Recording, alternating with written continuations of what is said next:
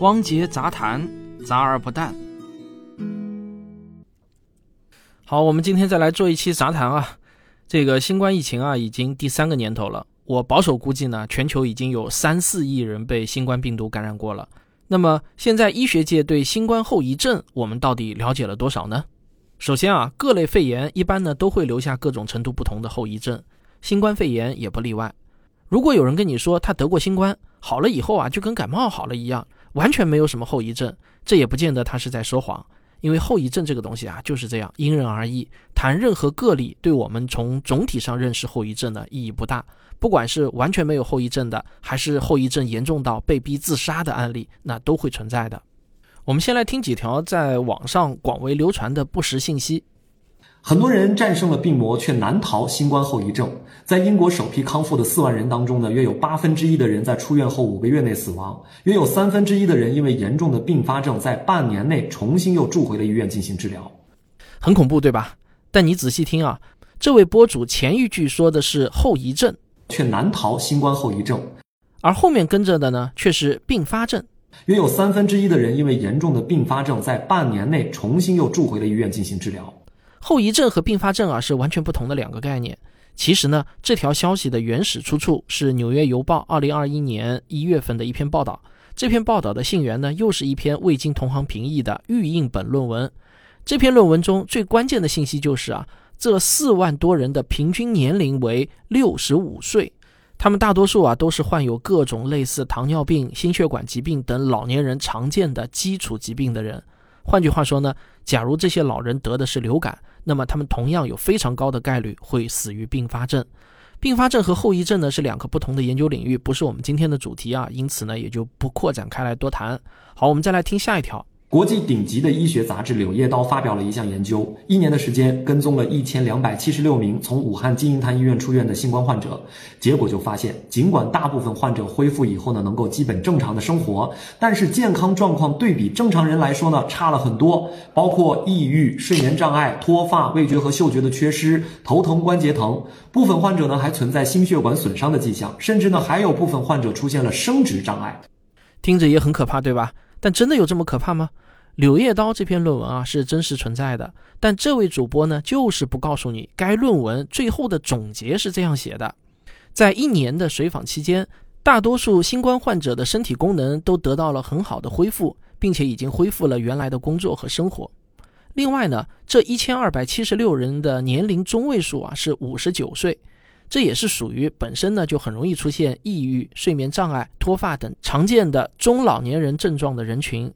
主播呢还把论文中的原文在康复期间面临更高的心血管疾病风险夸大为部分患者呢还存在心血管损伤的迹象。他还深深的造出了一个很恐怖的，还有部分患者出现了生殖障碍。啊，论文中啊根本没有提到。好，我们再来听下一条。英国伦敦帝国理工大学脑科学系研究发现，在跟踪测试的八万多名新冠患者当中，普遍存在智力下降的问题。其中最严重的患者智力下降了八点五，八点五意味着什么？相当于大脑直接老了十年。这项研究确实是存在的，我找到了主播提到的这项研究的论文。但是啊，注意，论文的结论是。新冠愈后的认知能力下降程度与患病时肺炎的症状严重程度成正比。至于主播说的什么最严重的下降了八点五，大脑直接老了十岁的说法，那又是主播自己的创造。这项研究呢，确实是确认了在被新冠病毒感染后的一年左右时间，患者的认知能力会受到不小的影响。但由于跟踪的时间很短，这些人的恢复情况，论文并没有提到。暂时性的下降和永久性的下降，那又是完全不同的两个概念，对吧？尽管我经常说啊，对于医学来说，个案的意义都不大，但是我下面要给大家听的一个个案，你会听得特别的惊悚，所以呢，我忍不住放给大家听一下。美国佛罗里达的一位患者，新冠治愈之后，患上了一种极其罕见的后遗症，叫巨舌症，就是他的舌头在不断的长大。后来医生呢，没办法，切除了他部分舌头，才逐渐让他恢复了进食、说话的能力。我呢也是检索了原始的新闻报道，准确的信息啊其实是这样：这位男子呢很倒霉，他得了新冠，住进了 ICU，然后呢他又很不幸的同时啊在住 ICU 的期间啊舌头肿得合不拢嘴，啊，至于什么新冠后遗症和巨舌症啊，这些都是主播自己根据这条新闻发挥想象力脑补出来的。新闻里面其实根本都没有提到。那如果按照这种方法来脑补的话，那么全世界任何一种疾病啊，都可以被主播报道成后遗症了。我还想说啊，关于新冠后遗症的问题，只有大规模的流行病学研究和高质量的论文才是唯一可以让我们了解真相的渠道。任何个人。哪怕是听上去名头很大的人的观点，其实呢也都是没有太多的参考意义的。那么，关于新冠后遗症，目前最佳的科学研究证据能告诉我们哪些可靠的信息呢？通过论文检索啊，我们会发现，关于新冠后遗症的研究论文那是汗牛充栋啊，太多了。如果要把这些论文都看完，哪怕我们只是看一下结论，我估计呢也需要好几周。这个时候啊，我就想，要是有个人能够帮我把论文全看一遍，然后帮我总结一下，那该多好啊！实际上，面对这种某一个研究对象存在大量论文的情况，有一种叫做综合荟萃分析的论文，就是相当于有一个这样的研究者帮你做总结。二零二一年的八月份，《自然》杂志旗下的科学报告发表了一篇关于新冠后遗症研究的荟萃分析论文。研究者呢，就从一万八千二百五十一份论文中，最终筛选出了十五篇发表于二零二零年的高质量研究论文。这些研究一共涉及四万七千九百一十名患者，年龄呢也是涵盖十七到八十七岁。那研究得出的结论，简要概括来说啊，就是这样：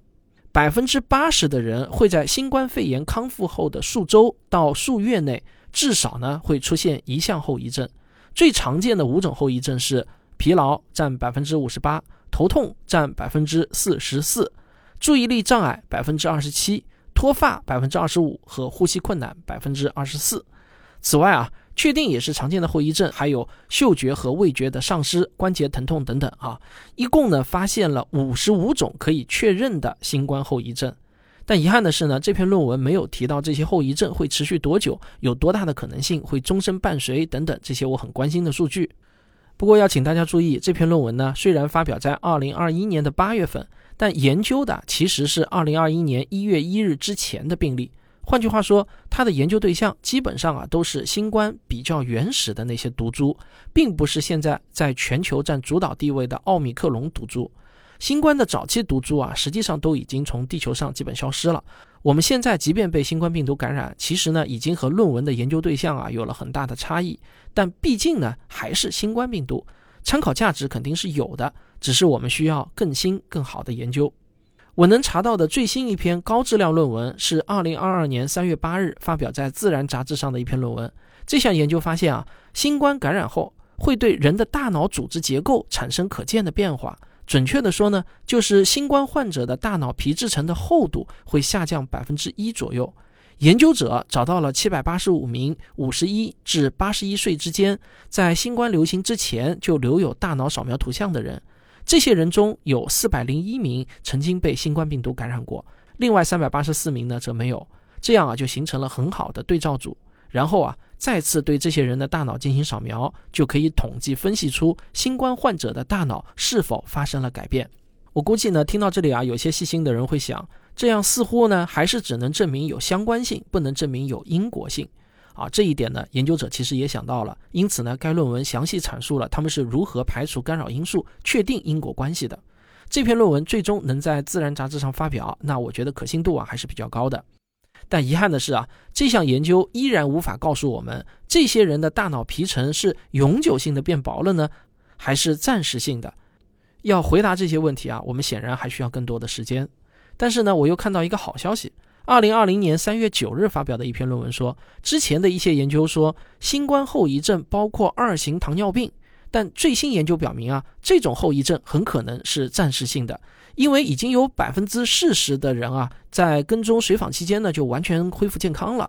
好，讲到这里呢，最后再给大家总结一下，新冠病毒后遗症呢确实存在，而且很普遍，但绝大多数人的后遗症啊并不严重。以疲劳、头痛、注意力障碍、脱发、呼吸困难为主，估计百分之二十左右的人会伴有嗅觉、味觉丧失或者改变啊。什么叫改变啊？就是原本闻起来香喷喷的食物呢，现在闻起来呢居然有了臭味啊。这种当然是比较恼人的后遗症。但是呢，大多数人啊也会在数月之内完全恢复，但也有极少的人呢一两年都恢复不了的，这就很痛苦了啊。在患上新冠之后的若干时间，人的认知能力呢也会有所下降，而且年龄越大下降的越多。但是长期影响啊，还有待更多的证据。好了，以上这些呢，差不多就是截止到二零二二年的三月份，我们对新冠后遗症的了解程度。我始终认为啊，消除恐慌最好的办法是告诉人们真相。为了让大家更加重视防护，用夸大的不实信息来恐吓群众。最终呢，并不能起到好的效果，很有可能啊，反而会适得其反。我国现在呢，正面临与奥密克戎决战的关键时刻，每一个中国人现在啊，都无法置身事外。我在上海，我家小区周围啊，已经出现了很多被封控的小区或者楼宇，小区呢，已经通知我们全员测核酸了。而且今天上海的所有中小学以及幼儿园啊，也都停课了。我呢，是有一个强烈的预感啊，可能很快我家也会进入到闭环管理范围。我已经做好了心理和物资上的双重准备，也希望大家能够做好。我觉得呢，作为一个个体，在这场人类与病毒的世纪对决中，我能够主动积极做到的就是啊，打疫苗，减少流动，还有呢，就是帮助大家寻找真相，减少恐慌。好了，这就是本期节目，我们下期再见。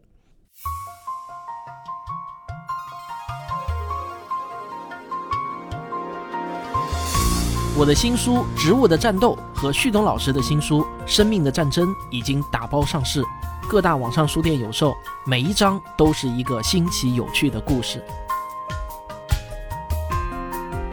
我会从一个小小的细菌开始，给你讲到植物称霸全球的故事。